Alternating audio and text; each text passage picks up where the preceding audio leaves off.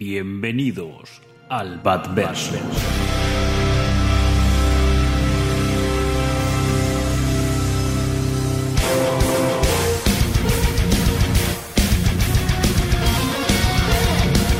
Soy Batman.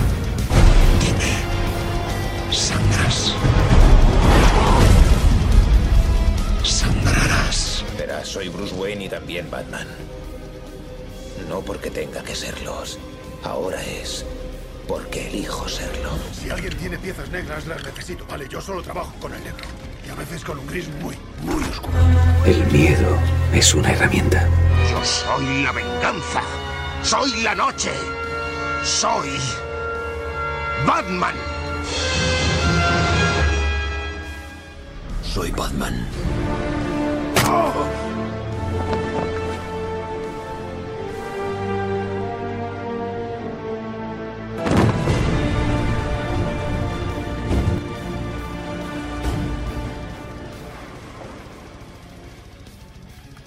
Hola, ¿qué tal?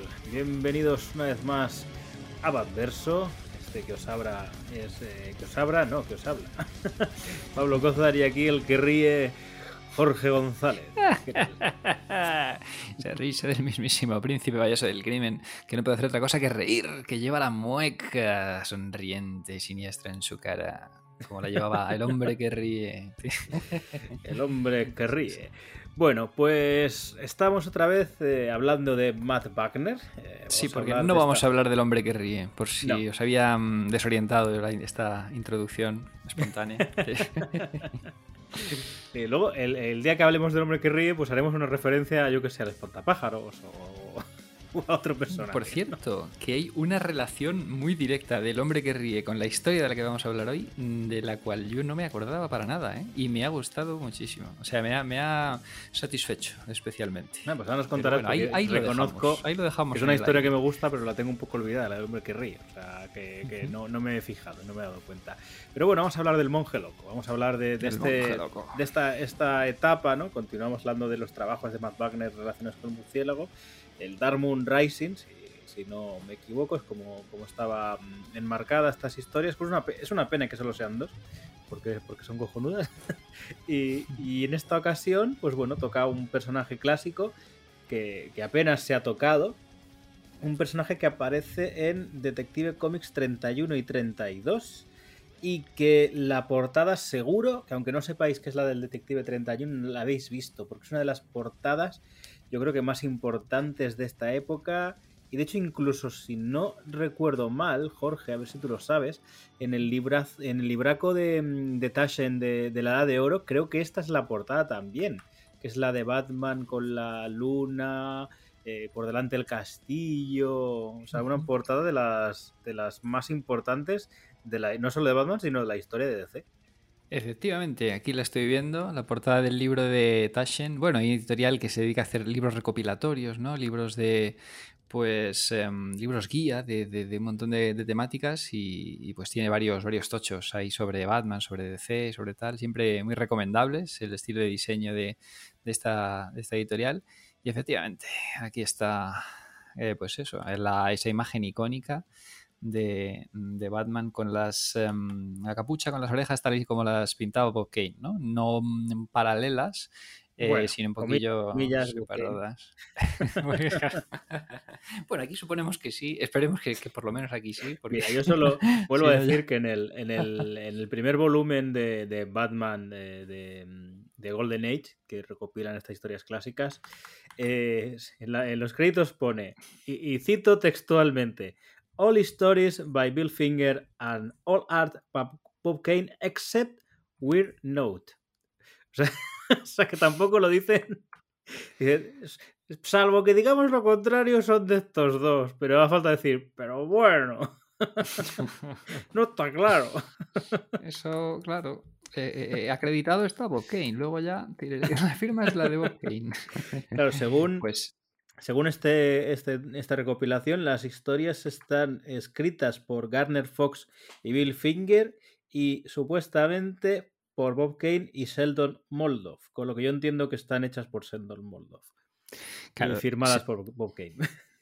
Claro, Sheldon Moldoff, el, el gran tapado, el gran tapa, uno de los, eh, yo creo que quizá el mayor tapado, porque es eh, quien durante más años colaboró para, para dibujar las historias de Batman y que nunca sería acreditado en su momento, ¿no? Era siempre, sí, porque pues... Bill Finger, quieras que no, es un nombre que siempre ha sonado porque como se fue muy injusto con, con su figura, porque era el guión, el guionista, era el que prácticamente claro, es que es lo crea todo. El co-creador, claro. Exacto. Eh, eh, se le ha hecho este documental en los últimos años, el libro, o sea que es, sí que es cierto que, que, a ver, yo creo que nunca será justamente reconocido históricamente, ese eh, es una cosa pues ahí peliaguda, eh, pero sí que es cierto lo que tú dices, ¿no? Que, que está la figura de Wolfinger y a veces dices, bueno, Jerry Robinson y, y Sheldon Moldoff y tantos otros, ¿no? Que, que, no, que no, no quedan sí. todavía tan reconocidos.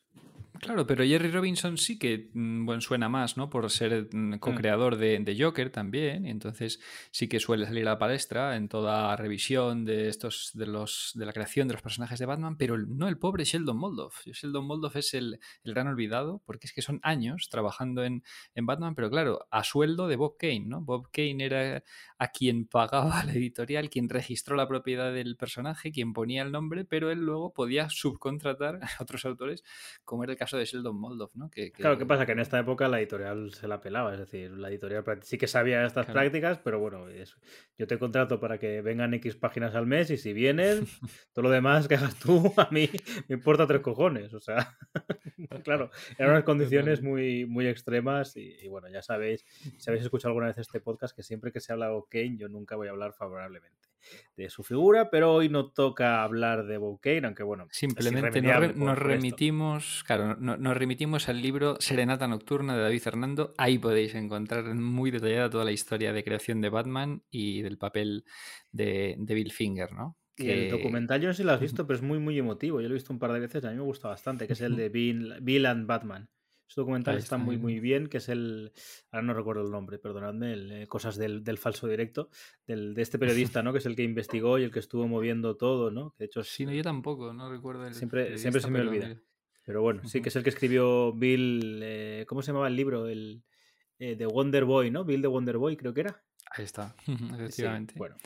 Eh, pues nada, claro. la, la historia, ¿tú la recuerdas? Eh, la historia de que no, no, no tiene mucha enjundia. A ver, sí Hombre. que es cierto que es, para, para los cánones de la época es cierto que es una historia que juega bastante con el terror, que, que podría estar más ambientada en otro tipo de editoriales, ¿no? Eh, de hecho, ya, ya lo dije la otra vez, ¿no? Que es la, el, el serial, este, la, la revista se llama Detective Comics, pero estos detectives en realidad no tenía tanta.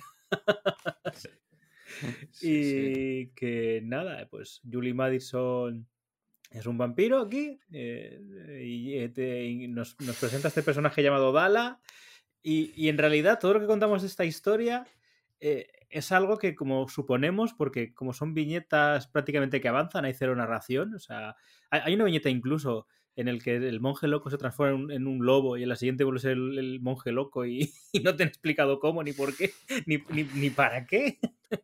Claro. Y nos remitimos a lo que comentábamos en el programa de Batman y los hombres monstruo, ¿no? Hablando de la historia de Hugo Strange, del, del Batman número uno y demás, pues son cómics eh, muy rudimentarios, ¿no? Por así sí. decir, cómics. De hecho, eh... lo que quería decir es que probablemente si cuentas, contamos qué pasa en esta historia, es más interesante si la contamos nosotros que leerla. Que leerla, claro. Aquí hay que acercarse a estas historias con un ánimo arqueológico, con un ánimo de interés histórico, ¿no? Por ver cómo surgieron ciertos conceptos en la historia de Batman, porque esto leído a día de hoy con ojos del, del, de un lector de, de bueno, de, de muchos, de hace muchos años para acá, o sea, no es, es vamos, es algo ilegible, ¿no? Es que es unos, es que es tan, tan básico, tan rudimentario, ¿no? Sí, estaba de hecho... también el género En, en pañales, no en construcción. Entonces son cómics a los que hay que acercarse con ese ánimo eh, eh, investigador, ¿no? De, de, de interés histórico. De hecho, el monje loco no, no, quiere, no tiene ningún objetivo en concreto. O sea, es un señor que existe y hace vampiros y, y Julie Madison la, la ha convertido en vampiro. Esta Dala aparece como una vampira, pero tampoco te dicen ni, ni, ni dónde viene ni, ni qué quiere. Y, y nada, Batman va y lo tira... Y luego, claro, es una de estas viñetas que siempre se recopilan de forma injusta, en plan, Batman mata, eh, no sé cuántas viñetas que Batman. Sí, aquí Batman coge y le pega un tiro, en teoría, a un vampiro que está acostado ahí en su, en su ataúd, durmiendo tranquilamente. Claro, es lo que muchas veces decimos que eh, ciertas historias eh, arcaicas de Batman en la que puede llegar a matar no son, o sea, quiero decir, son como la... es una rara avis, no, no marcan la norma, ¿no? Entonces es injusto decir que Batman, Batman que, perdón, que Batman mata apoyándonos en esto, cuando al final también es, es lo que hablamos alguna vez tú y yo, creo, ¿no? Que, bueno, esa línea que si le mata a un monstruo, ¿no? Que, como si Batman mata a un predator, en realidad no está matando, ¿no? Que es como un animal que siente ni padece y cosas así, ¿no? Claro, en este caso es un, un vampiro, entonces, y bueno, y que además lo, lo asesina con una bala de plata que ha conseguido sí. fundiendo un par de candelabros, ¿no? O sea, aquí, no sé si es Batman o es MacGyver, pero, pero, ahí, pero ahí lo tenemos, ¿no? Eso, son historias muy sencillas, vamos a usar el término sí. sencillo, por no ser porque... Además eran muy muy poquitas páginas, no es como ahora que, que claro, te estamos acostumbrados a la media de veinticuatro páginas, claro, como en una revista contenedor, eran siete ocho paginitas con, con viñetas muy pequeñas claro. y, y poco más. Sí, la historia de Batman del número de Detective Comics en cuestión pues eh, abarcaba únicamente esas siete ocho paginitas, ¿no? Eso hay que aclararlo porque si alguien pues se pone a consultar esta portada tan icónica, ¿no? Y ve lo de eh, sesenta y cuatro page, eh, pages, eh, sesenta y cuatro páginas of thrill packed action. Sí. Y dice, ¿cómo? Me han dicho en Batverso que eran historias muy cortas y aquí me dice que sesenta y cuatro páginas, dice la portada. No, pero claro. Eran, es que eran todas las demás varias... historias claro, de otros personajes que... Slam Bradley y muchos otros Todos. y Fu Manchu y cositas así similares. Ahí está, eh, aquí tenemos bueno, la portada pues... con eh, indicando septiembre de mil novecientos treinta y nueve, ¿no? Ahí está, y bueno, pues eso, lo, todos elementos icónicos que comentabas, eh, Batman, el castillo, el monje loco, el castillo en la colina, ¿no? El rodeado de una bruma, de un de hecho, aire esa, misterioso. Esa portada, ¿no? Esa ilustración que, que hizo Bruce Timm para, para la futura serie, ¿no? Que está todavía en preparación, la de Caped Crusader, homenajea también a esta, a esta portada. Es. Sí, con, sí, con sobre dragón. Todo en el estilo de dibujo de las orejas, ¿no? De, mm. de la capucha de Batman. Totalmente. Sí, con luna de fondo, ese tenebrismo, o sea, no, no es, un homen, es un homenaje, más que una recreación de la portada, pero sí que la, la homenajea. Bueno, y, este, yo creo que... y el número uno de, del monje loco, a su vez, es eh, toda una declaración de intenciones, ¿no? Porque es sí. una actualización de esta misma portada con todos los elementos icónicos, eh, eh, pero bajo el estilo de, de Matt Wagner, ¿no? Bueno, lo único cambiando a Julie Madison por los lobos del monje loco, pero el resto de elementos, el castillo, la colina y demás, la bruma, ahí, mm. ahí siguen, ¿no? Entonces, pues es, supone toda una declaración de intenciones de la intención de esta obra, que es una puesta, la de, es la de una puesta al día de estas historias clásicas de Batman, totalmente, ¿no? Totalmente. Que resultan ilegibles a un lector moderno y que, bueno, pues he hecho una reinterpretación eh, eh, contemporánea, eh, bueno, pues con un desarrollo de personajes evidentemente mucho más amplio, ¿no? O, bueno, o por lo eh, menos ex- antes de, existente, porque aquí de meternos no lo había. En, antes de meternos en faena, quisiera muy, muy, muy brevemente, porque no, no, no es el momento, ¿no? Pero decir que este personaje en, en los ochenta lo, lo trajo eh, Jim Collan y, y Conway en los números Batman trescientos cincuenta, eh, perdón, cuarenta y nueve, cincuenta y treinta y uno y Detective Comics quinientos diecisiete, con una historia en, en cuatro, cuatro números, que, que en realidad, eh, perdón, yo tenía la idea que era un remake, porque hacía mucho tiempo que la había li- leído, y en realidad es nada, es coger al personaje, y sí que es cierto que, que no es una secuela, pero bueno, le da un, como un tinte más de... de Nosferatu, porque claro, el monje loco en esta historia clásica no se le ve la cara, va tapado con una capucha roja y ya está.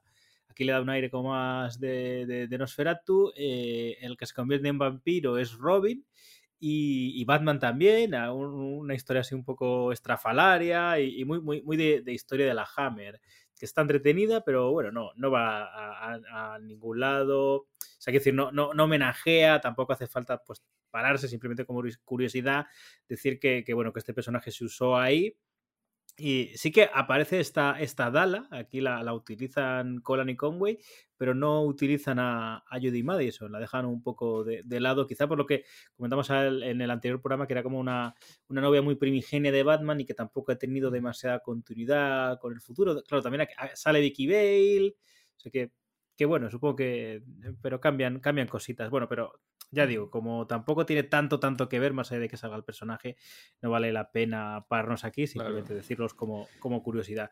Pero sí, lo que tú decías, eh, Matt Wagner no, no solo hace un homenaje, sino que lo que hace es recrearla con su propio estilo. O sea, incluso la, eh, coge los elementos de la portada que funcionan, pero las, los distribuye y los dibuja a, a su forma. Eso es. Y luego tomar a nivel de argumental, bueno, recordemos que Matt Wagner aquí es autor completo, ¿no? Como en la mayoría de sus obras, es guionista y dibujante. Y entonces a nivel argumental, pues coge elementos de, de la historia clásica de mil novecientos treinta y nueve, ¿no? De esta historia que hemos hablado de Bob Kane, elementos, y luego los rodea de mucho más trasfondo y contexto, ¿no? Porque, claro, tampoco es que sea un remake, de, porque es que sería imposible hacer un remake como tal bajo parámetros argumentales contemporáneos, ¿no? Es muy, es una historia tan sencilla, tan Yo sí que, básica. Sí que lo considero un remake. Que... Lo que pasa es que, claro, tú, tú consideras más remake si, cuando algo es totalmente igual, ¿no? Eh, sí, yo, funny yo lo... Games, Funny Games de Haneke. Claro, tú, tú eso es lo que consideras un remake, sino que se hace igual, de la misma manera. No, claro, él lo hace a, a su propio estilo, que es a mí lo que me interesa un remake y por eso no me molesta claro. que se hagan remakes no de la día, historia. Eso es, sí, sí. Mm, sí. Bueno, y, y, y, y hay que decir que, bueno, a la hora de hablar de, de dónde podríamos eh, consultar esta historia original de mil novecientos treinta y nueve en edición española, ¿no? O en, a ver en qué edición la podríamos encontrar, pues bueno, está ahí en los archivos de Batman. Y también una curiosidad sobre esta historia es que era la que encabezaba el tomo de las mejores historias de Batman jamás contadas, de, publicado por Ediciones cinco, bueno, basado en material americano, ¿no? The Greatest Stories of Batman Ever Told, que yo lo llamaría, en vez de las mejores historias jamás contadas de Batman... Las más icónicas, las, ¿no? Claro, las, las historias más significativas jamás contadas de Batman, porque claro, ya ahora esto, mejor historia, eh, eh, con todo el respeto, o sea, claro, a, a situar, hay que situarla en el contexto, ¿no? Y hay que tenerle un respeto, pues, eh, reverencial, ¿no? Estas historias fundacionales, pero que hoy, a día de hoy, resultan... De todas formas, pues, también te digo que es difíciles de procesar. Esta clásica del, del treinta y nueve, de este, este arco de dos numeritos, eh, es bastante mejor que la media. ¿eh? De, arco, lo llamas arco. ¿eh? Bueno, pues se llama... bueno, sí, estos, estas páginas, estas claro, páginas de, estas del páginas, monje loco sí. son mejores que la media de la época. Eh... Sí, claro. Tra- trascendieron, claro, trascendieron y, claro, alguien, claro, se... y alguien en dos mil siete dijo, voy a hacer una apuesta al día. Bueno, también probablemente lo que comentamos, como Batman estaba en esa época acostumbrado, o el público, a que eh, se enfrentara a mafiosos o a criminales más de, de calle, pues de repente meterlo ese tono de terror tan abiertamente, ¿no? De ese incluso monstruo que se transforma y demás, pues claro, yo creo que por eso acaba llamando la atención, aparte pues lo que hemos dicho de que la portada es muy muy icónica y es una de las portadas más, más potentes. De hecho, creo que la del treinta y dos no es de las pocas, una vez aparece Batman, creo que es de las pocas portadas de Detective Comics que no protagoniza a Batman. Luego ahí prácticamente ya, ahí ya las protagoniza todas. Sí, sí, la Detective Comics treinta y dos pues es una portada genérica de, de un cómic policial. Sí. Sale un policía deteniendo a un mafioso con una ametralladora típica de los años treinta y tal. O sea que no. Y, y, pero bueno, contenía la segunda parte de esta historia que, bueno, no hemos dicho que originalmente se llamaba, bueno, o por lo menos así viene en la recopilación de cinco, le llaman Batman contra el vampiro. Era la sí. parte uno y parte dos. Ocho paginitas uh-huh. de parte uno y ocho paginitas de, de parte dos, ¿no? Así. Uh-huh. Y... Y mira, ese es el, el tema. Y claro, y claro, esto que has comentado es otra, otra parte de la... O sea, está muy relacionado con otra de la... de los indicios de la genialidad de la propuesta de Matt Wagner, que es en que, claro, eh, esta historia del, del monje loco supone una transición entre, la, entre el Batman combatiendo mafiosos, ¿no? de, de los primerísimos números de Detective Comics y los enemigos eh, estrafalarios, coloristas, eh, que empiezan pues, en el Batman número uno, ¿no? Con Joker, Catwoman, tal. Claro. Entonces la transición, pero claro, eh, Matt Wagner al hacer la puesta al día y situarla, situar cronológicamente la historia antes de la aparición del Joker, traslada ese mismo concepto originario de, de, del treinta y nueve a la actualidad. Dice, yo también voy a A establecer una especie de transición, voy a situar a estos enemigos fantasiosos con un toque sobrenatural incluso, ¿no? Con el tema del vampiro, en el contexto en el que todavía son los mafiosos, los reyes de Gotham, todavía no han irrumpido los freaks, los villanos estrafalarios con trajes coloridos, ¿no? Entonces es eh, eh, coger la, la esencia del treinta y nueve y trasladarla directamente a la actualidad. Me encanta sí. la... la propuesta de, de Wagner. De hecho, lo que, lo que él intenta un poco es que, que ese nexo entre los mafiosos, o sea, o ese eslabón perdido entre los mafiosos y, y, y Joker, ¿no? Que es el que marca ese tipo de villano ya característico, estrafilario y, y extremo, es, es, son historias ambientadas en el terror, eh, un poco como basándose, pues eso, en esas historias de cine clásico y, y tal, ¿no? Eh, y eso hace una propuesta, pues os digo que es una pena que solo se quedaran dos, porque hace una propuesta tan, uh-huh. tan, tan chula, tan divertida, que, que me hubiera encantado pues un, una antología, ¿no? Que de vez en cuando hiciera algún numerito más o, claro. o lo que sea. Sí, lo que pasa es que releyéndola ya mmm, eh, observas el sentido de por qué solo fueron dos, ¿no? No sé si era la intención directamente o, o cronológicamente estaba establecido así, porque claro, tal y como termina, claro. bueno, podemos, podemos decirlo ahora, ¿no? Porque sí, el sí, final, sí, sí, claro, sí. es, eh, no, por no ir, no adelantar, pero bueno, ya ahora vamos a, claro, voy a hacer alusión a lo que comentaba al principio del programa sobre el enlace de esta obra con El hombre que ríe, y es que deja, claro, dentro del cuidado exquisito de Matt Wagner por ubicar en la continuidad Eh, eh, estas obras, ¿no? Pues eh, eh, la, su última, en la última página establece el contexto de El hombre que ríe. El hombre que ríe, que es la actualización del primer encuentro entre Batman y Joker, ¿no? Realizado en, en dos mil cinco por, por Ed Brubaker. Pues claro, eh, Matt Wagner eh, hace El monje loco dos años después, en dos mil siete. Entonces tiene el cuidado de hacer totalmente consistente la, el paso A la, al hombre que ríe, porque termina diciendo que bueno, pues ahora eh, tengo un aviso de Gordon eh, porque hay un almacén lleno de víctimas, de cadáveres con una mueca sonriente tal, y justo es el punto en que empieza El hombre que ríe, o sea, es que enlaza perfectamente. Uh-huh. Hay que remontar una nueva cronología básica de Batman, porque yo eso no me acordaba, fíjate, es lo que ah, también claro, lo dije en el anterior pensaba, programa. Pensaba que iba a ser una... una... No, a ver, no, no, he de reconocer cuando lo he vuelto a leer, no pensaba tanto en El hombre que ríe, sino más como el concepto de Joker, eh, a, a Sí, sí, no, no, pero, pero es que cuadra, bien, o sea, el tema del visto, almacén, sí, sí, sí, es que es totalmente, o sea, está hecho con el, todo el cuidado mm. para que cuadre justo con el, con el principio del hombre que ríe, que presenta eso, un almacén, un almacén lleno de cadáveres, tal, el, eh, y eh, Batman acudiendo al llamado de Gordon. O sea, es totalmente coherente, sí, sí. Y entonces ahí ya queda rematada esa transición entre la Gotham de los mafiosos y la Gotham de los freaks, de los villanos estrafalarios.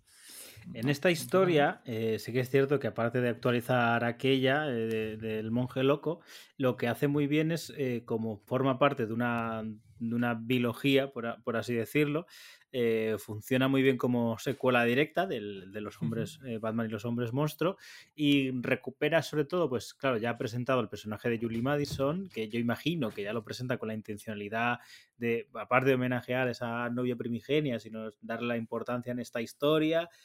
Eh, de, de esa chica que no comprende eh, o que no, no entiende y le está volviendo loca la, eh, la relación que tiene con, con el propio Bruce Wayne, ¿no? Y tiene uno de esos momentos, que fíjate que es de las primeras páginas, es un momento que yo creo que define muy bien el, el tono, eh, en el que va a recogerla Alfred después de estar, suponemos que cerca de una hora o bueno, un tiempo bastante largo, ¿no? Esperando a la aparición de Bruce Wayne. Y Alfred, como, como ese padre sufridor que, que es, le dice, mire, señorita Madison, esto no, no va a ser cosa de un tiempecito. O sea, esto, esto viene para largo. Y no se lo dice abiertamente, pero con esa frase prácticamente es diciendo, no, no siga. O sea, deje a Bruce Wayne porque no le va a hacer sufrir. Y ella misma, ¿no? Es parte de esa relación que Bruce no, no sabe realizar, ¿no? Porque, claro, no existe todavía, está conformándose esa... esa personalidad, esa mascarada de, de Bruce Wayne, todavía no la lleva tan, tan bien creada, eh, le está haciendo daño a, a estas personas, ¿no? Entonces es como, es que estás, el, quien está sufriendo es, es usted. Totalmente, es uno de los, de los ejes, ¿no? En, en torno a los que gira la, la historia, que tienen varios, varios focos, ¿no? Tenemos por mm. una parte la relación romántica con, con Julie Madison y eh, la subtrama de su padre, de Norman Madison, ¿no? En relación con, con los mafiosos, con los mafiosos eh, típicos de los primeros años de Batman, que son eh, Maroni y Falcone, que en este caso hace su aparición, una aparición breve Falcone, pero nos eh, remonta a ese contexto eh, eh, eh, pues eh, ya establecido por año uno, ¿no? Aquí va a seguir habiendo, como ya lo había en Los hombres monstruo, va a seguir habiendo un montón de referencias a, a Batman año uno, ¿no? Y tenemos pues ese contexto de los mafiosos con los clásicos, con eh, Maroni y, y Falcone, que sería otro eje de la, de la historia.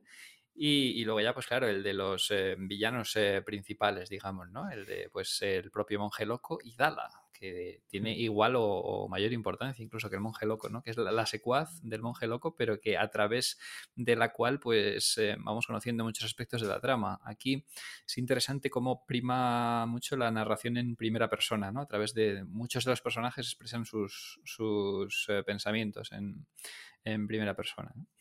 De hecho, esta subtrama del, del padre, de, de Julie Madison, en realidad no tiene tanto que ver con la historia del hombre loco. O sea, es una parte que, que incluso la podrías como, como no contar, pero viene muy bien porque, porque te da esa sensación de, de unidad, de, de, de secuela directa, ¿no? Que la historia vaya por otro lado, eh, son las consecuencias de, de aquella, ¿no? De ese hombre roto.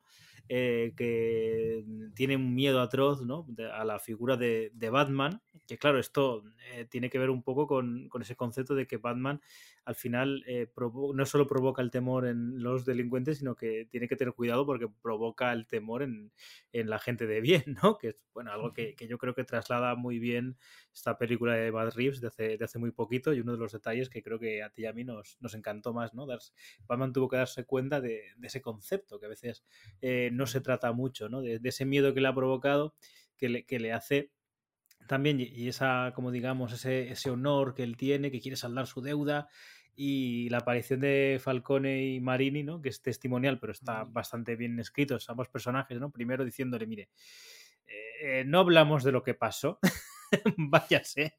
Eh, nos da igual, o sea, es, lo, lo, lo damos como pérdidas, pero de, deje de venir aquí.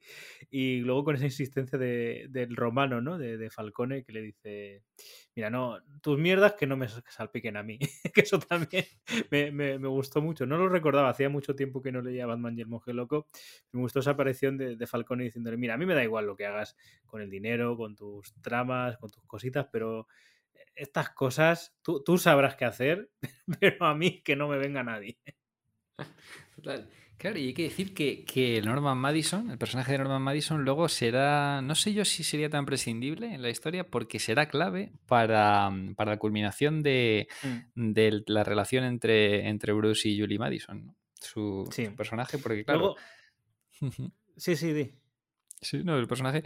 Y, y, y claro, yo también, eh, antes de seguir, pues de corroborar lo que dice, lo que decías de que yo tampoco, hacía, o sea, que hacía mucho que no leía también Batman y el, y el Monje Loco, y entonces está siendo pues eh, muy, muy grata la lectura, tanto de, de esta como de Batman y los hombres monstruo, que son dos historias de Matt Wagner que ahora voy a incluir siempre en las relecturas de los primeros años de Batman, o sea, que incluyen la cronología básica. Es que yo no me acordaba que encajaban tan bien eh, cronológicamente, ¿no? Que Matt Wagner había teni- tenido ese cuidado por encajarlas también.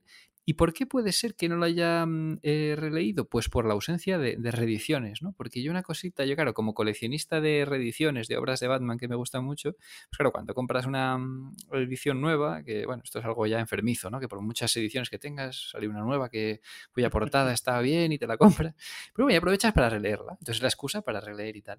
Pero claro, esto de, estas de Matt Wagner, como no han tenido reedición, pues nada, no, no, no, no les he leído, aunque luego ya me he enterado de que se han usado mucho en los coleccionables, porque claro, a la hora de establecer una cronología básica de Batman, como encajan también, ahí antes del hombre que ríe y tal, y eh, pues como transición entre, entre año uno y ya la etapa sí, de los... al menos en el coleccionable pues... este Planeta sí que salieron, en, algo, sí. en los de D C no los tengo claro, no lo sabría no sé, decir, no me, no me voy a mojar. ¿No? No. Claro, pero en este Planeta sí, sí, luego ya, claro, sí. en el que sacó Planeta, que es, claro que quería establecer una cronología, ¿no? Te incluía pues luego cositas, leyendas de Batman, largo Halloween, una cronología de los primeros años, pues claro, ahí lo, lo metían, ¿no? Pero claro, reedición individual de las obras, pues no hemos tenido, es, es no, pues no raro. Ha habido, y es raro, sí, a ver si E C C se anima con, uh-huh. con esto, porque es que son dos historias que de verdad que valen mucho la pena, aunque ya te dijimos en el anterior programa, ¿no? Ya estuvimos hablando un poquito de, de que bueno, que tienen alguna edición en americano, pero claro, las de Planeta, pues claro, hay que tirar de, de mercado de segunda mano y, y demás, no, no es tan fácil.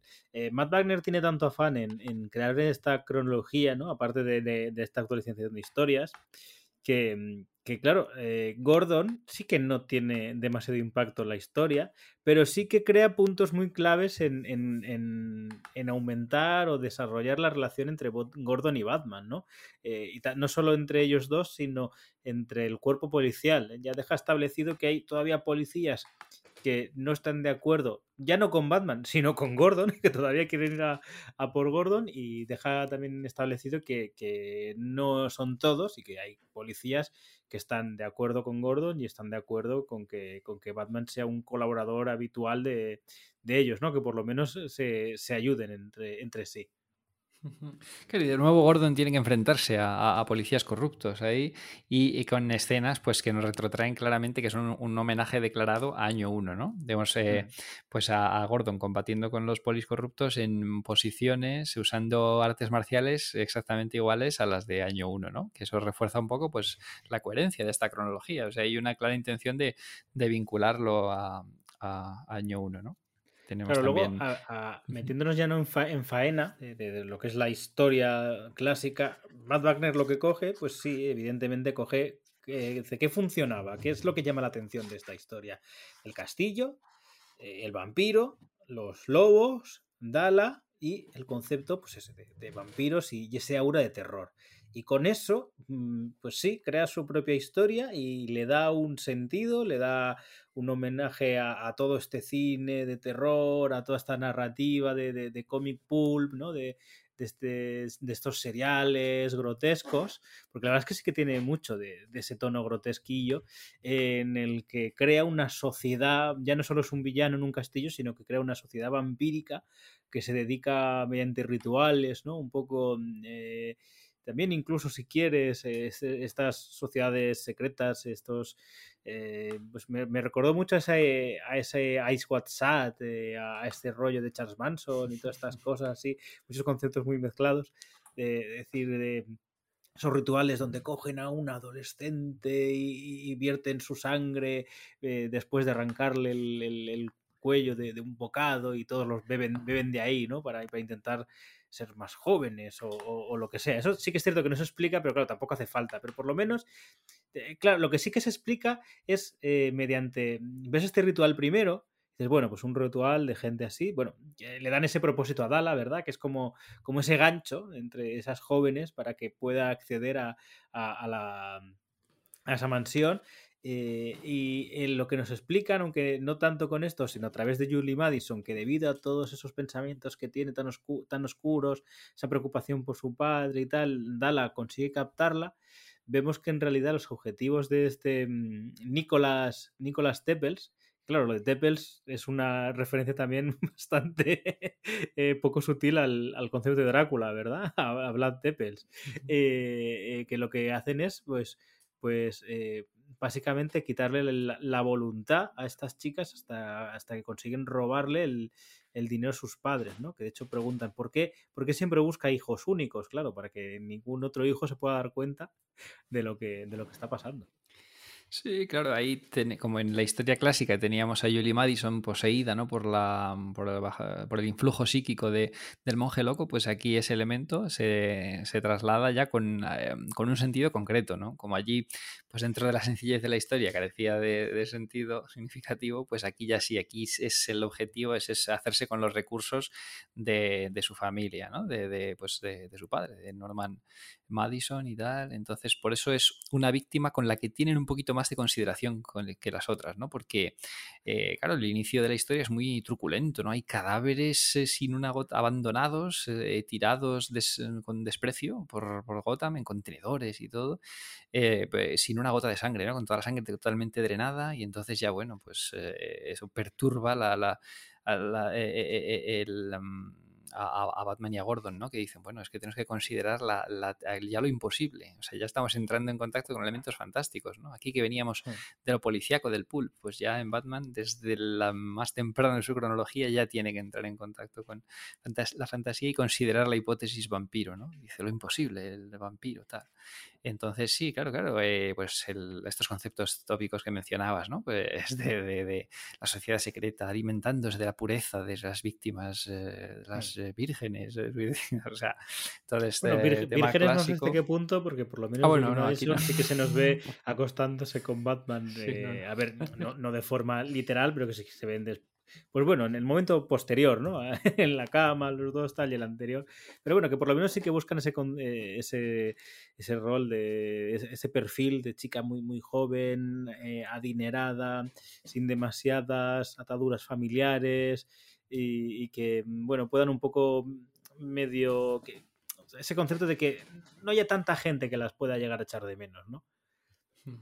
Claro, totalmente, ¿no? Y, ah, y es que a mí me encanta la fusión de, de atmósferas, ¿no? Porque tenemos por una parte pues la atmósfera gangsteril policíaca representada por las eh, maquinaciones de Maroni y Falcone, ¿no? Y la trama de, de, de, de Norman Madison debiendo dinero, la mafia y tal. Y por otra parte, pues la atmósfera fantasmagórica, eh, tétrica, ¿no? De este monje loco en ese castillo eh, eh, tan siniestro, ¿no? Al que acuden. Claro, ahí es la, la fusión de dos conceptos en principio no tan eh, fáciles de, de integrar, ¿no? Pero que aquí quedan, se hace muy, muy fluida la, la, eh, la, la mezcla de, de, de conceptos, ¿no? Eh, que representa a la vez, pues eso, la, eh, la transición eh, conceptual de Batman hacia cada vez más hacia la fantasía, ¿no? Que tan pronto se dio en, en los cómics en, eh, a los pocos meses de su creación.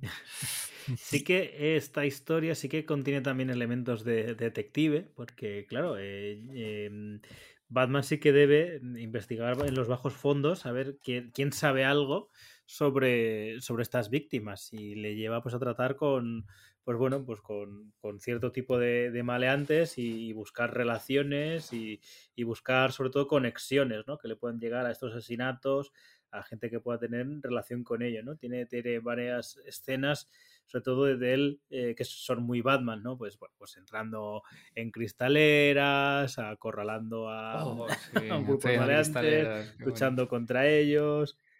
Además, claro, como Matt Wagner tiene también este, este estilo tan, tan espectacular y es tan buen narrador, pues claro, hay páginas que son una, una maravilla. Hay muchas splash pages en las que se dedica, pues bueno, cuando la aparición del castillo, es decir, no, no, le tengo que dedicar todo, toda esta página a que el castillo se vea tenebroso, peligroso, eh, esa primera aparición de, de este monje loco, ¿no? De, de Nicolás Teppel, pues claro que, que recuerda en cierta manera con, con esa túnica roja, tan tan pulcra, ese aire como...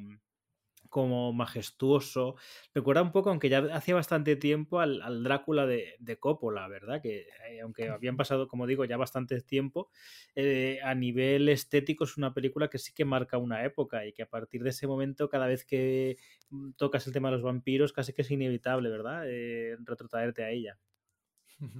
Claro, es de referencias totalmente, ¿no? Sí, sí. Aquí el, el tema del, del vampiro...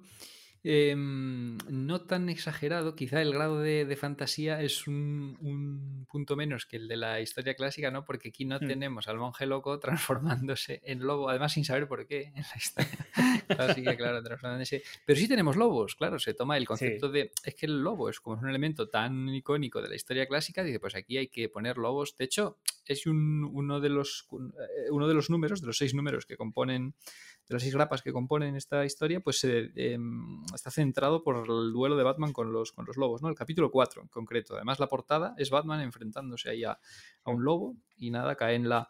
Es que es dentro de todo ese tono tétrico, fantasmagórico, ¿no? El castillo siniestro en el cual hay trampillas a, tra- a través de las cuales cae Batman, y las trampas clásicas, pues monstruos como lobos, eh, los pinchos, eh, la, la habitación que se cierra con los pinchos eh, eh, eh, cerniéndose sobre él. Es que ese saborcillo de... de, de, de...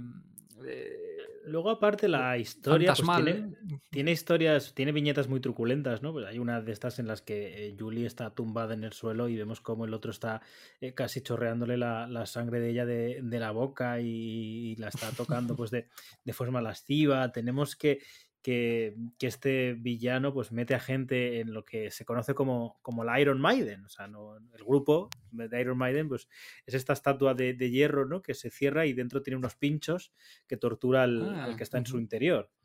Eh, vemos todas estas cosas tan, tan truculentas y tan, tan góticas, tan tenebrosas, pero luego hay que... Re- a esto lo tengo que destacar, pues que Batman se deshace unos lobos echándole un spray. O sea, no le llama spray repelente antilobos, pero el concepto es el mismo. Claro, pero ¿y, y por qué? ¿Y por qué echando un spray? Porque era la forma, ¿no?, en la que lo hacía en la historia clásica, ¿no? Entonces, mira, pues tengo que incorporar ese elemento. Que, por cierto, en la historia clásica, bueno, es que ya llegan unos niveles de... de, de, de básico, que, que porque, claro, se los... Em, em, lanza el gas, ¿no?, para dormir a los lobos y dice, bueno, tengo media hora hasta que se despierten, ¿no? Y entonces se despiertan y lo que hace es volver a lanzar el gas a los lobos en la, esto, en la historia clásica, ¿eh? Total. Entonces, sí, claro, es un elemento que, ostras, es que es, es, que es difícil de procesar, ¿eh? Está... Pero bueno, pues quiso Matt Wagner, claro, tomar ese elemento, decir, bueno, mira, pues esto tan curioso, tan, tan propio de, de ese contexto, de esa época, ¿no?, de la, de, lo, de la sencillez de la época, pues lo voy a trasladar aquí, un poquito más elaborado.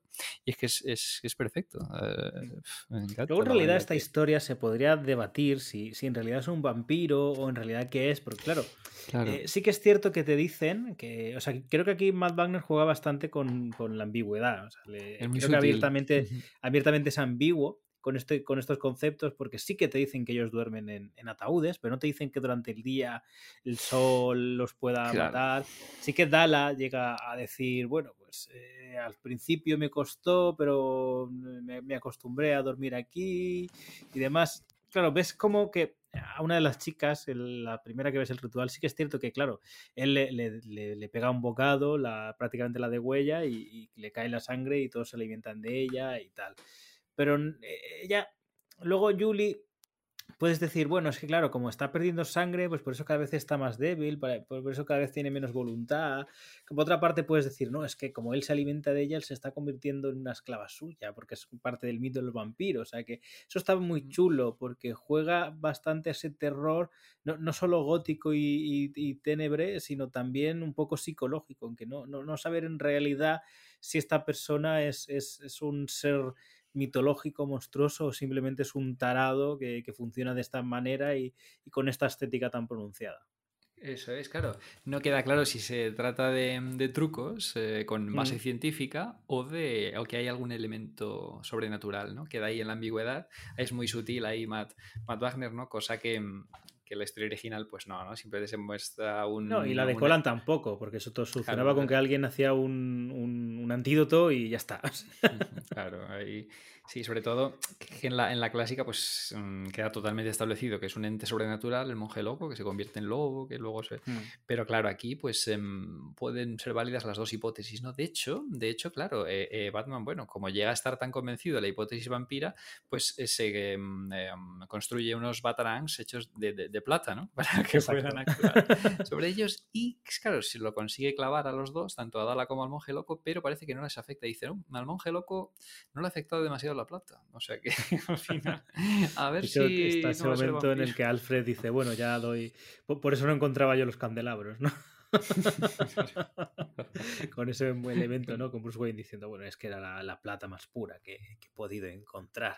Sí, claro. Eh, además, hay un momento dado en el que en el, en el primer encuentro entre Batman y, y, y esta fortaleza, ¿no? Este castillo, que sí que él un poco deduce que, que este tipo de monstruo es, es más, más un monstruo europeo, ¿no? Que no tanto... Y por eso llega a esa conclusión de de la plata, basándose un poco en la, en la mitología que se conoce y tal.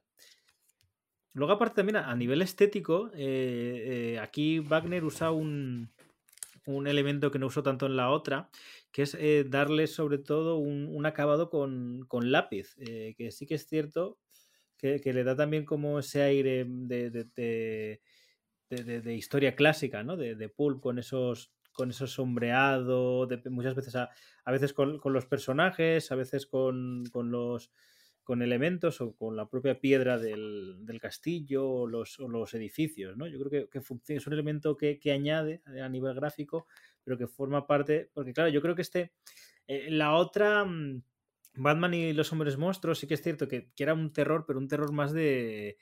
De, de, de lo, no, no sé cómo decirlo, sino más extravagante, del, del monstruo puro, ¿no? De, no tanto del, del miedo. Aquí realmente sí que juega más con elementos más, eh, más psicológicos.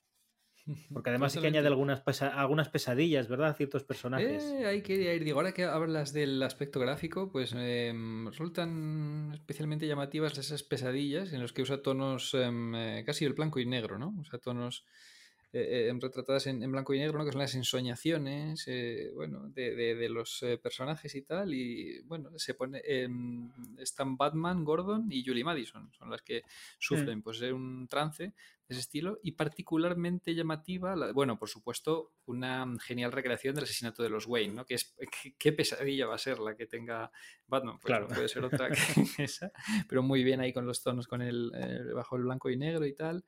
Eh, bueno, la Julie Madison, pues más, bueno, ahí retratando, fíjate, es importante. Bueno, y, y, y Norman, Norman también tiene una pesadilla. Ah, sí, ah, Norman no me acordaba. Ver, Norman, sí, que, que la pesadilla es que le persigue le persigue un murciélago, ¿no? Hace homenaje a esa entrada clásica del murciélago ah, sí, en, sí, sí, en, en la mansión Wayne, ¿no? Pero aquí, en, en, en vez de ser una... Un, bueno, pues como una... Ay, se me ha ido la palabra, pero bueno, una revelación de, de quién debe de ser. Aquí es como, como que un monstruo que lo persigue y la aterra, ¿no? Pero, pero es curioso porque eh, sí, sí. estas pesadillas... No sé si te has dado cuenta tú en ese detalle. Estas pesadillas son como momentos definitivos y terroríficos de los personajes, en el sentido de, claro. de bueno, en Norman es ese momento en el que descubre que hay un monstruo acechándole, o por lo menos lo que él cree. Eh, Batman es ese momento catártico de, de la muerte de, de sus padres. Y, y Gordon es ese momento en el que prácticamente se vio indefenso con el secuestro de, de su hijo y su mujer. Pero claro, eh, claro ¿qué, ¿qué pasa y... en la de Julie? La de Julie, claro, es, es muy importante la de Julie porque nos representa el momento en el que conoció a, a Bruce, ¿no?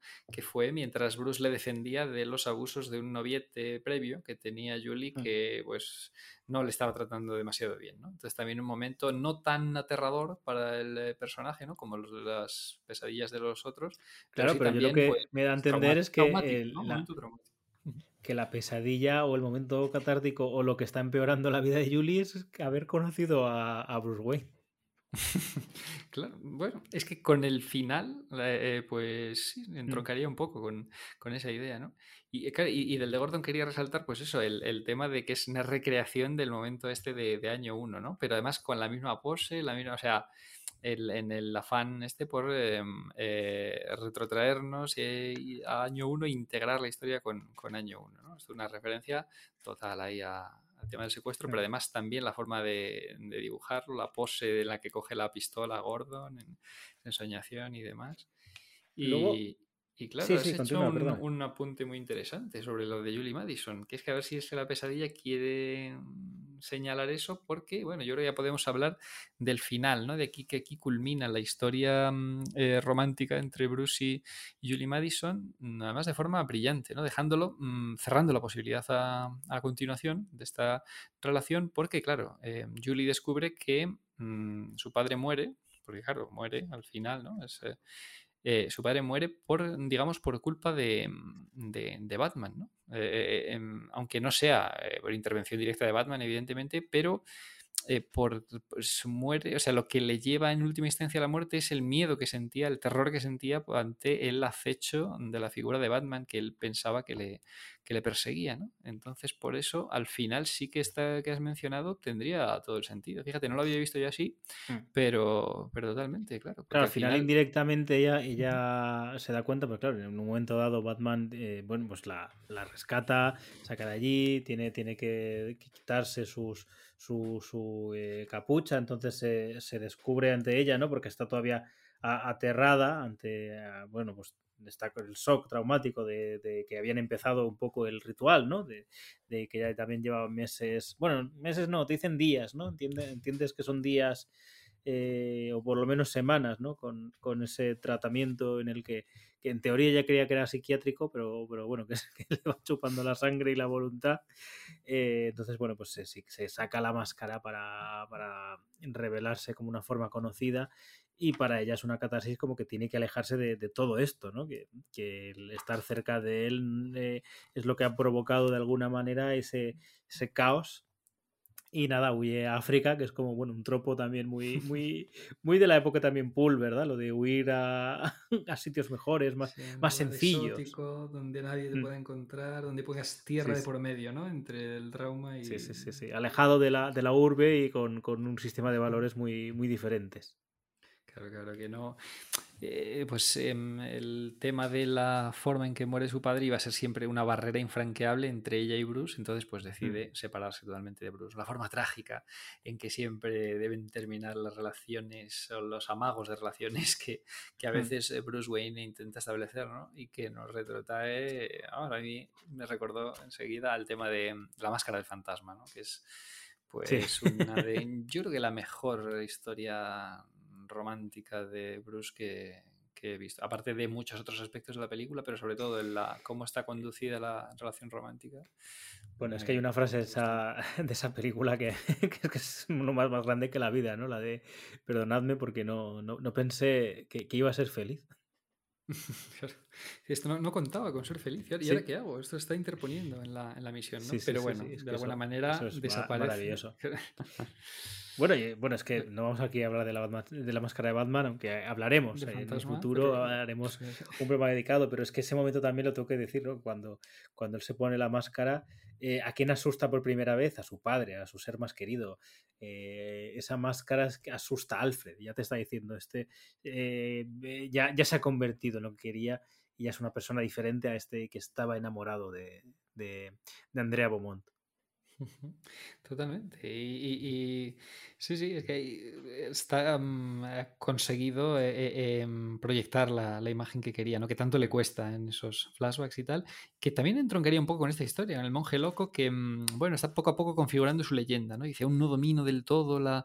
Eh, eh, eh, la forma de infundir el terror en los criminales está, eh, pues eso es un Batman in progress, ¿no? Eh, en, en, en construcción un poquito, y que claro, y que, y que al final, fíjate, se da cuenta, es que claro, está, está tan en construcción que, que al final se da cuenta de que esto no va a ser cuestión de unos pocos meses o años como pudiera pensar al principio, ¿no? Decir, bueno, voy a actuar hasta que restablezca un orden tolerable en Gotham.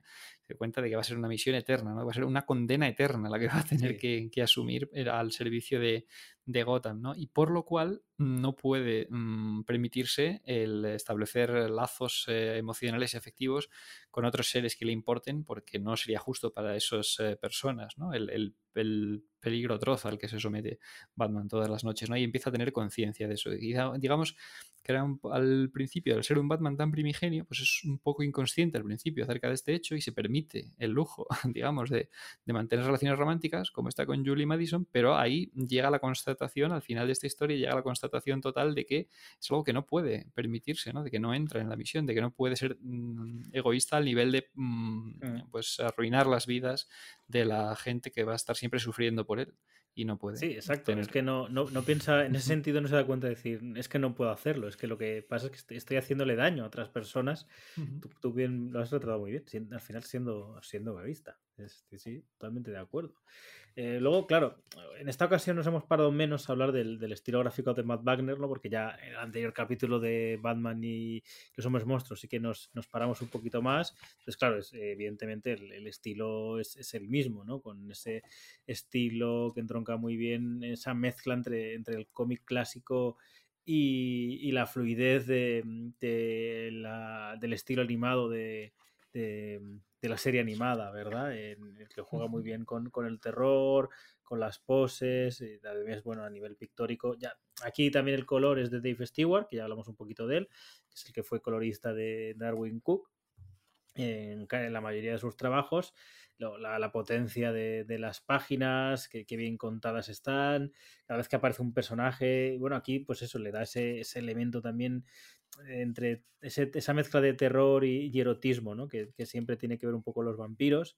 Y, y es curioso porque sí que hablamos en el anterior capítulo, ¿verdad? Que tenía como una estética en que no se adivinaba del todo, pero que sí más cercana al, al Art Deco y, al, y, a, y a los cuarenta, sin dejarla claro que fueran los cuarenta, Pero aquí con personajes como, como esta chica que coge, como Dala, como que parece que un poco modernizarse, ¿no? Como, como hablar de que, de que Gotham está yendo hacia, hacia otros lados, porque sí que es cierto que el monje loco pues entronca muy bien con, con ese estilo de los cuarenta, pero Dala ya nos lleva más a ese rollo de, de Anne Rice, ¿verdad? De ese vampiro ya un poco más, más moderno.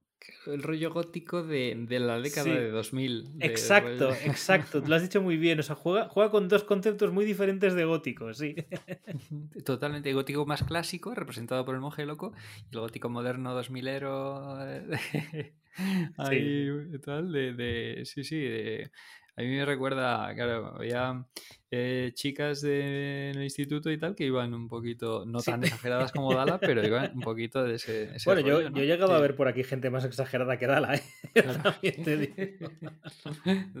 Y luego, eh, mira, no me he dado cuenta hasta ahora que estoy aquí, ah, mientras hablo contigo, estoy repasando el, el tomo, que la parte final recuerda mucho estas historias, de, de, recuerda el final de, de La Bella y la Bestia, en el que los villanos se enfrentan bajo la lluvia eh, encima de los tejados.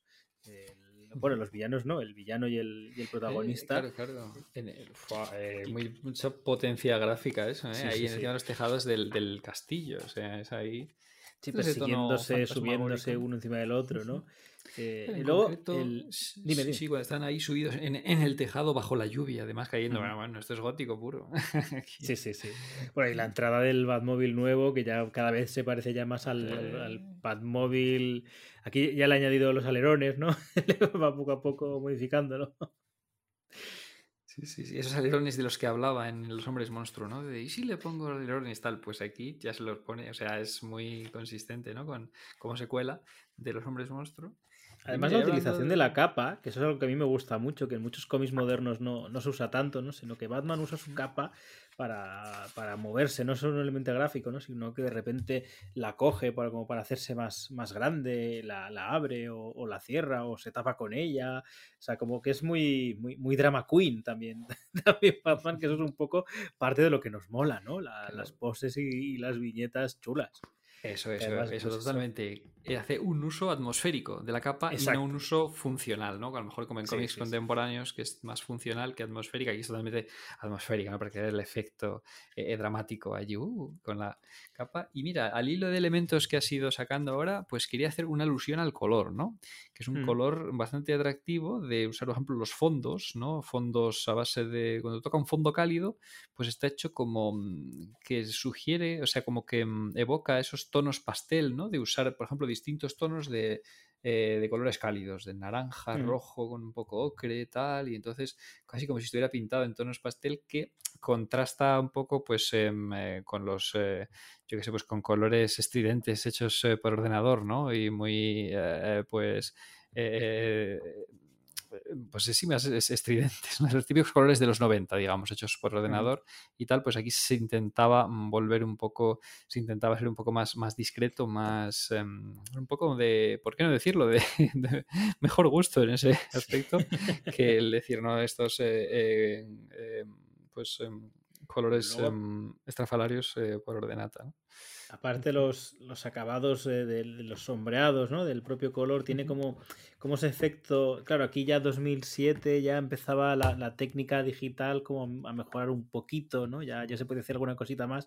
Tiene un acabado que recuerda mucho a, a, al, al, al trazo del, del pincel, ¿verdad? De, dejado caer sí, sí, sí, y, y le da, le da un toque muy, muy único y muy, muy especial, como claro. que es una obra diferente, ¿no? No es, no es tanto la típica recopilación de seis grapas, sino que es una historia con, con mucha injundia en, en todo el apartado. Eso es, claro, claro. Es el toque artesanal de lo del pincel sí. que has mencionado, ahí está, con los tonos. Y sí, sí, sí, le da una, una entidad propia, ¿no? Que se nota que no son seis números de una serie regular ahí de relleno, no, no, no. Esto es un proyecto con una entidad eh, eh, propia, ¿no? Y demás. Aquí en este luego... tomo, eh, Planeta mejora una cosa que nos quejamos del ah, anterior, y es que sí. las grapas, la, perdona, las, las portadas sí que están donde tocan, eh, como, como división de, de, cada, de cada número. Pero hace una cosa también que, que sí que es cierto que, que daría un poco lo, lo mismo, o sea, en el sentido de que sabrías muy bien en qué momento empieza un número, porque todas las primeras páginas siempre son un primer, una splash page que es un primer pal, plano de un personaje. Eh, es. de, de, de Catwoman, de, de, de Batman, bueno, que es, bueno eh, acabo de mencionar a Catwoman porque es la primera página es ella, pero claro, porque aparte de esos elementos que he dicho, pues hay esos, hay, realmente es un cameíto, ¿no? Catwoman, mira, pues y, el de, viene... y el de Dos Caras. Bueno, perdón, es, Harvey, Harvey Dent todavía. Ahí estábamos. Esa, mira, esa mención que haces de Catwoman me viene al pelo para mencionar, pues, eh, como curiosidad, los, todos los elementos de, de continuidad que hay, ¿no? Dentro de este esfuerzo de Matt Wagner por, por integrarlo. Decíamos que, que lo quiere a toda costa vincular a Año uno y que más mayor indicativo que, eh, que en la primera, en la primerísima página, que es ese primer plano de Catwoman que mencionas, eh, pues eh, hace referencia a la escena de Año uno. Dice, ya veo que me equivocaba contigo aquella noche en la azotea del Romano. Claro, ya directamente, o sea, empezamos ya con Año uno, ¿no? Directamente. Sí, sí, sí. Tal. Otra vinculación Año uno es esa que mencionabas precisamente ahora, el tema de Harvey Dent, ¿no? De que aquí vemos que Batman colabora con Harvey Dent, pero todavía no se ha establecido la triple, la triple alianza. Colabora con Gordon y con Harvey por separado. Va colaborando sí. con ellos, cada uno por separado, y además en un contexto muy parecido al que veíamos en Año uno, de encontrarse con el fiscal en su, con el fiscal Harvey Dent, ¿no? en, en, en su oficina y tal, y, y muy, digamos, muy satisfactorio. De hecho hace eh, referencia, ¿no? Den le dice, este, Gordon todavía de vez en cuando viene preguntando. Que, o sea, bueno, ¿qué pasa? ¿Qué haces con Gordon? Se ve que eh, colabora, está. Sí. Y luego también otro elemento de, para integrarlo en la continuidad, el tema de la Batseñal, que lo decíamos en Los hombres monstruo, que dice, claro, como esto se muestra por primera vez, por ejemplo, en, en Presa, Empresa y en la propia El hombre que ríe, porque si, si, la, si el monje loco termina directamente dando pie al hombre que ríe, pues resulta que en el hombre que ríe también se hace alusión al inicio de la Batseñal, ¿no? Que se ríen eh, Batman y Gordon de a ver qué va a opinar Grogan, el comisario Grogan en, en ese momento, ¿no? Y tal. Entonces aquí sigue sin usarse la Batseñal para ser coherente después con el hombre que ríe, que es en la historia que deriva y la que presenta la primera aparición de la Batseñal. Mm. Es que es muy, es que hay que remarcar el, el cuidado que tiene ahí Eh, Matt Wagner, ¿no? De hecho, y me además... pasa una cosa curiosa que lo comenté en el anterior programa del, del monje, de perdona, de los hombres monstruo. ¿Te acuerdas que te dije eh, sí, porque Hugo Strange incluso hace pequeñas apariciones, el monje loco? No, es que, claro, esas apariciones que yo pensaba eran Empresa, pero por, Empresa. por algún motivo yo pensaba claro. que había pequeños cameitos en el, en el monje loco. No, no, no. Es que, claro, en el, los hombres monstruo, Hugo Strange queda en la posición en la sí. que se inicia Presa. O sea, es para que hacerlo completamente coherente Con, con Presa, ¿no? Sí, sí, voy a pisar la manguera une... aquí a Doug Moench de Empresa mm. y que lo une, es que lo integra perfectamente en la continuidad. Lo une también que yo pensaba que era parte de, de las historias de Matt Wagner. No, no, no, era para integrarlo sí, y, sí, sí. y mira, aquí tiene el cuidado este con no mostrar todavía la Batseñal porque va a aparecer por primera vez en, dentro de esta cronología en El hombre que ríe, ¿no? También, y bueno, y otro elemento, y la última viñeta, ¿no? Que tenemos en la, en la última viñeta, que es una splash page, ¿no? La última página, eh, pues ya sugiriendo el origen del mismísimo Robin, ¿no? Sí, ya que no faltará tendríamos... mucho para que... Claro. Aunque bueno, esto como es tan, tan primigenia la historia, o sea, que se sitúa incluso antes del origen del Joker, todavía faltaría un poquito más. Pero bueno, ya sí, están viniendo los bueno. Grayson Voladores, Est- están actuando, a lo mejor actuaron durante varios años en Gotham, los Grayson Voladores, pues ya están por aquí, los Grayson Voladores en no, Gotham. Están está para... anunciando la vuelta, porque no te dicen ya, ya los puedes ver, claro. Dice... La vuelta. Nueva gira especial de vuelta a la ciudad. Claro, entonces están por aquí, o sea, no sabemos cuántos años est- eh, estuvieron, ¿no? Así que es eh, otra nueva gira, efectivamente. Es que es eh, dentro de, para no pisar manguera tampoco, ¿no? Porque como a lo mejor queda todavía, eh, queda todavía un, eh, algo más de un año para que el origen de Robin, pues dice, bueno, establezco que es que vienen frecuentemente a Gotham los Grayson Voladores en el circo Harry. Sí. Perfecto, ¿no? Es que, sí, sí. Sí, la verdad es que pues o sea, yo ya a ver, era una era, son dos historias a las que les tenía muy alta estima y como suele pasar con estas cosas, pues bueno, la relectura no ha hecho más que confirmar el porqué. me, me gustaban tanto estas historias y me alegro que tú las tenías un poquito más olvidadas y que te hayan subido sí, tanto sí, sí. en tu en tu ranking, ¿no? Totalmente. Es que muchas otras de las historias ambientadas en los primeros años pues las he leído mil y una veces, ¿no? Cada vez que, claro, todas las típicas, ¿no? Año uno, El largo Halloween, Dark Victory, El hombre que ríe, Eh, Robin Año uno, tal, claro, porque suelen tener muchas reediciones que suelo comprar, porque, pues, pues claro, y aprovecho para ahora digo, pues, pues es el momento de releer ahora con esta nueva edición, que para algo la he pillado, y le voy a releerla con esta. Y la pillo. Pero claro, aquí por ese, por ese motivo, de que no hemos tenido reediciones y no, y las tenía abandonadas, y vamos, ni, no me imaginaba, es que ni, vamos, ni, ni, ni remotamente, se me había olvidado, olvidado completamente lo bien que se integraron en la continuidad y cómo se pueden incluir en una cronología básica del, del personaje para representar esa transición entre la... Eh, entre la Gotham policíaca y la Gotham uh, fantasiosa llena de, mm. de villanos disfrazados, ¿no? Es genial este... este sí, este además sube, transición. Como ya hemos di- dicho un poco, pues sube varios puntos respecto al, al terror y a la, a la brutalidad y, y, a, y al salvajismo, ¿no? Dentro de, de la historia, o sea que, que no, es, no es, una, es una historia que dice, bueno, pues si voy a hablar de vampiros y de este hombre... el líder de un, de un culto medio satánico, pues tengo que ser coherente con lo que quiero mostrar, ¿no? Y claro, es otra muestra más de que Batman puede fun- es un superhéroe que funciona en casi todos los géneros que se te pueda ocurrir de una u otra manera, ¿no? Y es lo, lo bien que empasta con el, con el terror, que sí que es cierto que es uno de los elementos quizá un poquito más olvidados, ¿verdad? Eh, en los últimos años no hay tantas historias ambientadas en, eh, cogiendo este tono. Totalmente. Esto es el tributo a la parte más gótica de, de Batman, ¿no? Decir, oye, hay que mostrar algo de, de terror, de atmósfera fantasmal, de, de, de, de atmósfera gótica también, y es, se ve representado por esta, por esta historia, ¿no? Pues, eh, yo ya, vamos... Es que esto es un antes y un después en mi, estas cronologías que siempre pues, recomendamos a nuevos lectores y tal, pues ahora voy a incluir estos dos, aunque está el problema de que no están demasiado disponibles, por lo menos de forma individual. Entonces, E C C, por favor, eh, yo creo que es que merecen reedición individual, o sea, esto se vendería... Eh, eh, vamos, muchas otras eh, cosas más secundarias, ¿no? Eh, publica E C C, mm, mm, muy agradecible, por cierto, el tema de rescatar material, pues inclu- mucho material inédito y tal. A ese respecto yo creo que la labor de E C C está siendo muy buena, pero no sé, estos dos, el, Los Hombres Monstruo y El Monje Loco, creo que siendo tan, encajando tan bien en, la, en una cronología básica de Batman, pues merecerían una reedición. Así que desde aquí nuestra petición a, a, a E C C.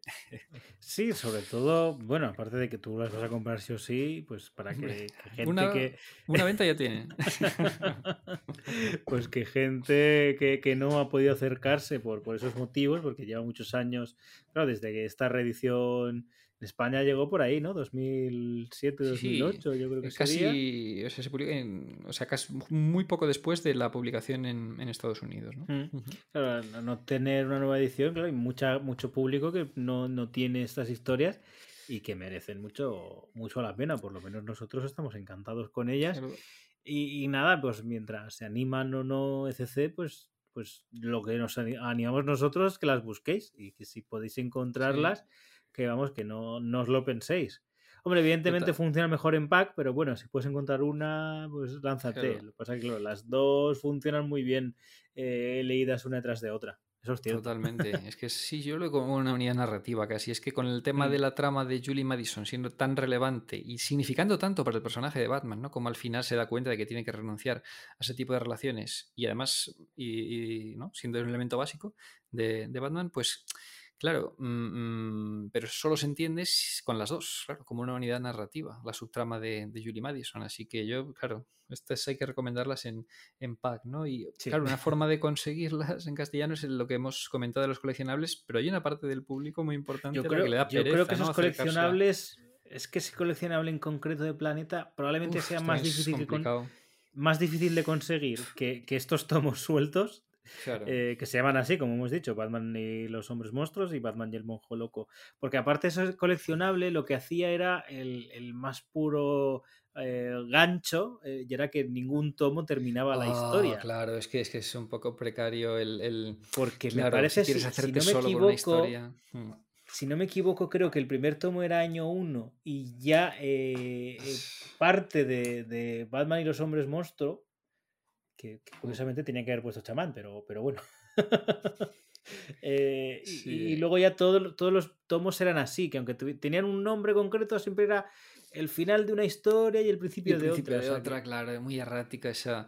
Lo que pasa es que mm. te digo una cosa, con tantos coleccionables que ha habido últimamente, seguro que, claro, yo, nosotros no estamos tan al tanto de eso, pero seguramente alguno pff, incluya estas historias, ¿no? De estos, todos estos coleccionables que, que ha habido por ahí. Lo que pasa que, joder, yo entiendo también que hay una parte importante del eh, público lector a la que, el que le da pereza a coger un número suelto de un coleccionable para poder hacerse con una historia y tal. Entonces, reedición, reedición individual, por favor. De... yo creo que lo merece.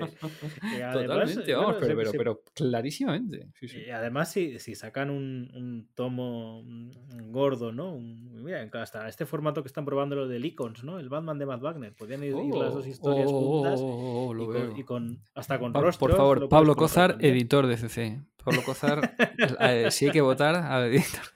Ostras, qué bueno, claro que sí. O sea, claro, claro. Sí, totalmente, decía sí. Icons, Batman que... de Matt Wagner, y metías un macro pack, incluías ahí rostros, el Batman, bueno, el Batman Grendel a lo mejor no se puede, por lo de que ahora los crossovers no son tan sí, fáciles. Sí, Bat de... Batman Grendel puede ser más complicado, pero desde luego estos dos tomos y rostros te puede ir perfectamente. Rostros y la historia del Enigma, que es genial, ¿Mm? También es una de las mejores historias de, de Enigma, la de que era por el especial de Batman Forever, ¿no? De, con motivo del estreno de la peli, el de la fábrica de acertijos. Sí, guau, sí. guau. Qué ideón, pues ¿eh? Nada, qué ideón. Aquí... Señores de E C C, escuchen a Pablo Cozar, por favor. Bueno, aquí, aunque, aunque el siguiente no va a ser de, de, de Matt Wagner, porque ya hemos hablado que vamos a intentar intercalarlos, ¿no? Para que no sean tan seguidos. Uh-huh. eh, el, el siguiente capítulo que le dediquemos a Matt Wagner, te, te pregunto a ti, ¿qué quieres hacer? ¿Crees que nos, crees que nos pasamos a Trinidad o que hagamos igual esa biología de rostros y, y ese especial de Enigma? Oh, pues sí, bueno, yo te digo más rostros y, y Enigma, ¿no? Son dos historias wow, geniales. Además, abordando a dos de mis villanos favoritos de, de Batman, Dos Caras y Enigma, ¿no? Eh, eh, eh, y no porque me guste mucho Batman Forever, sino porque... como, como la, la casualidad. Como la casualidad de que tal. Eh, claro, pues, pues sí, sí, sí. Vamos, ahí totalmente. Estaría guay ese programa, eh, rostros y... Sí, ah, y bueno, si quieres, de... lo que avanzamos es un poco lo que vamos a hacer de Matt Wagner, ¿no? Que vamos a intentar, uh-huh. pues, tratar todo. Eh, pues bueno, la siguiente vez que volvamos a Matt Wagner serán estos especiales.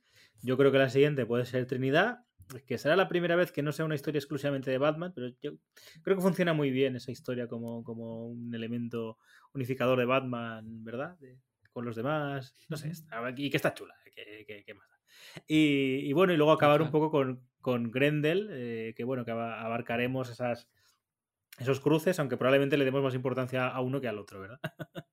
Claro, es totalmente al primero, que es el que merece realmente la pena, porque la secuela era un poco raruna, la, la secuela de Batman Grendel. Sí, sí. Pues nada, Jorge, ha sido un placer y espero que, que os haya gustado este programa y que os animéis a buscar estas historias, y sobre todo que si alguien en, en, en la cúpula de C C nos llega a escuchar, pues uh-huh. oye, desde aquí que, que, que os lo pedimos, que, que hagáis este favorcito a, a los lectores. Si es por vuestro pues bien, si vais a triunfar con esa edición, vais a, a, a eso es, vamos, es rentable fijo, es una historia que, que va a pegar. Mira, yo no sé si me lo compraré porque no soy tanto de repetir, pero igual lo compro y se lo regalo a un amigo que sé que no los tiene. Eso es, sabemos por aquí de varios colegas que no lo tienen por ese motivo también, por la dificultad de acceder a... Vamos, que si los reeditara E C C, claro, no haría falta que se los regalaras porque seguro que iban a poner ahí como lobos. Como los lobos de esta historia. Como los lobos de, de, de Nikolai Teppels. Venga, un abrazo. Nos escuchamos. Pues nada, hasta, hasta la próxima.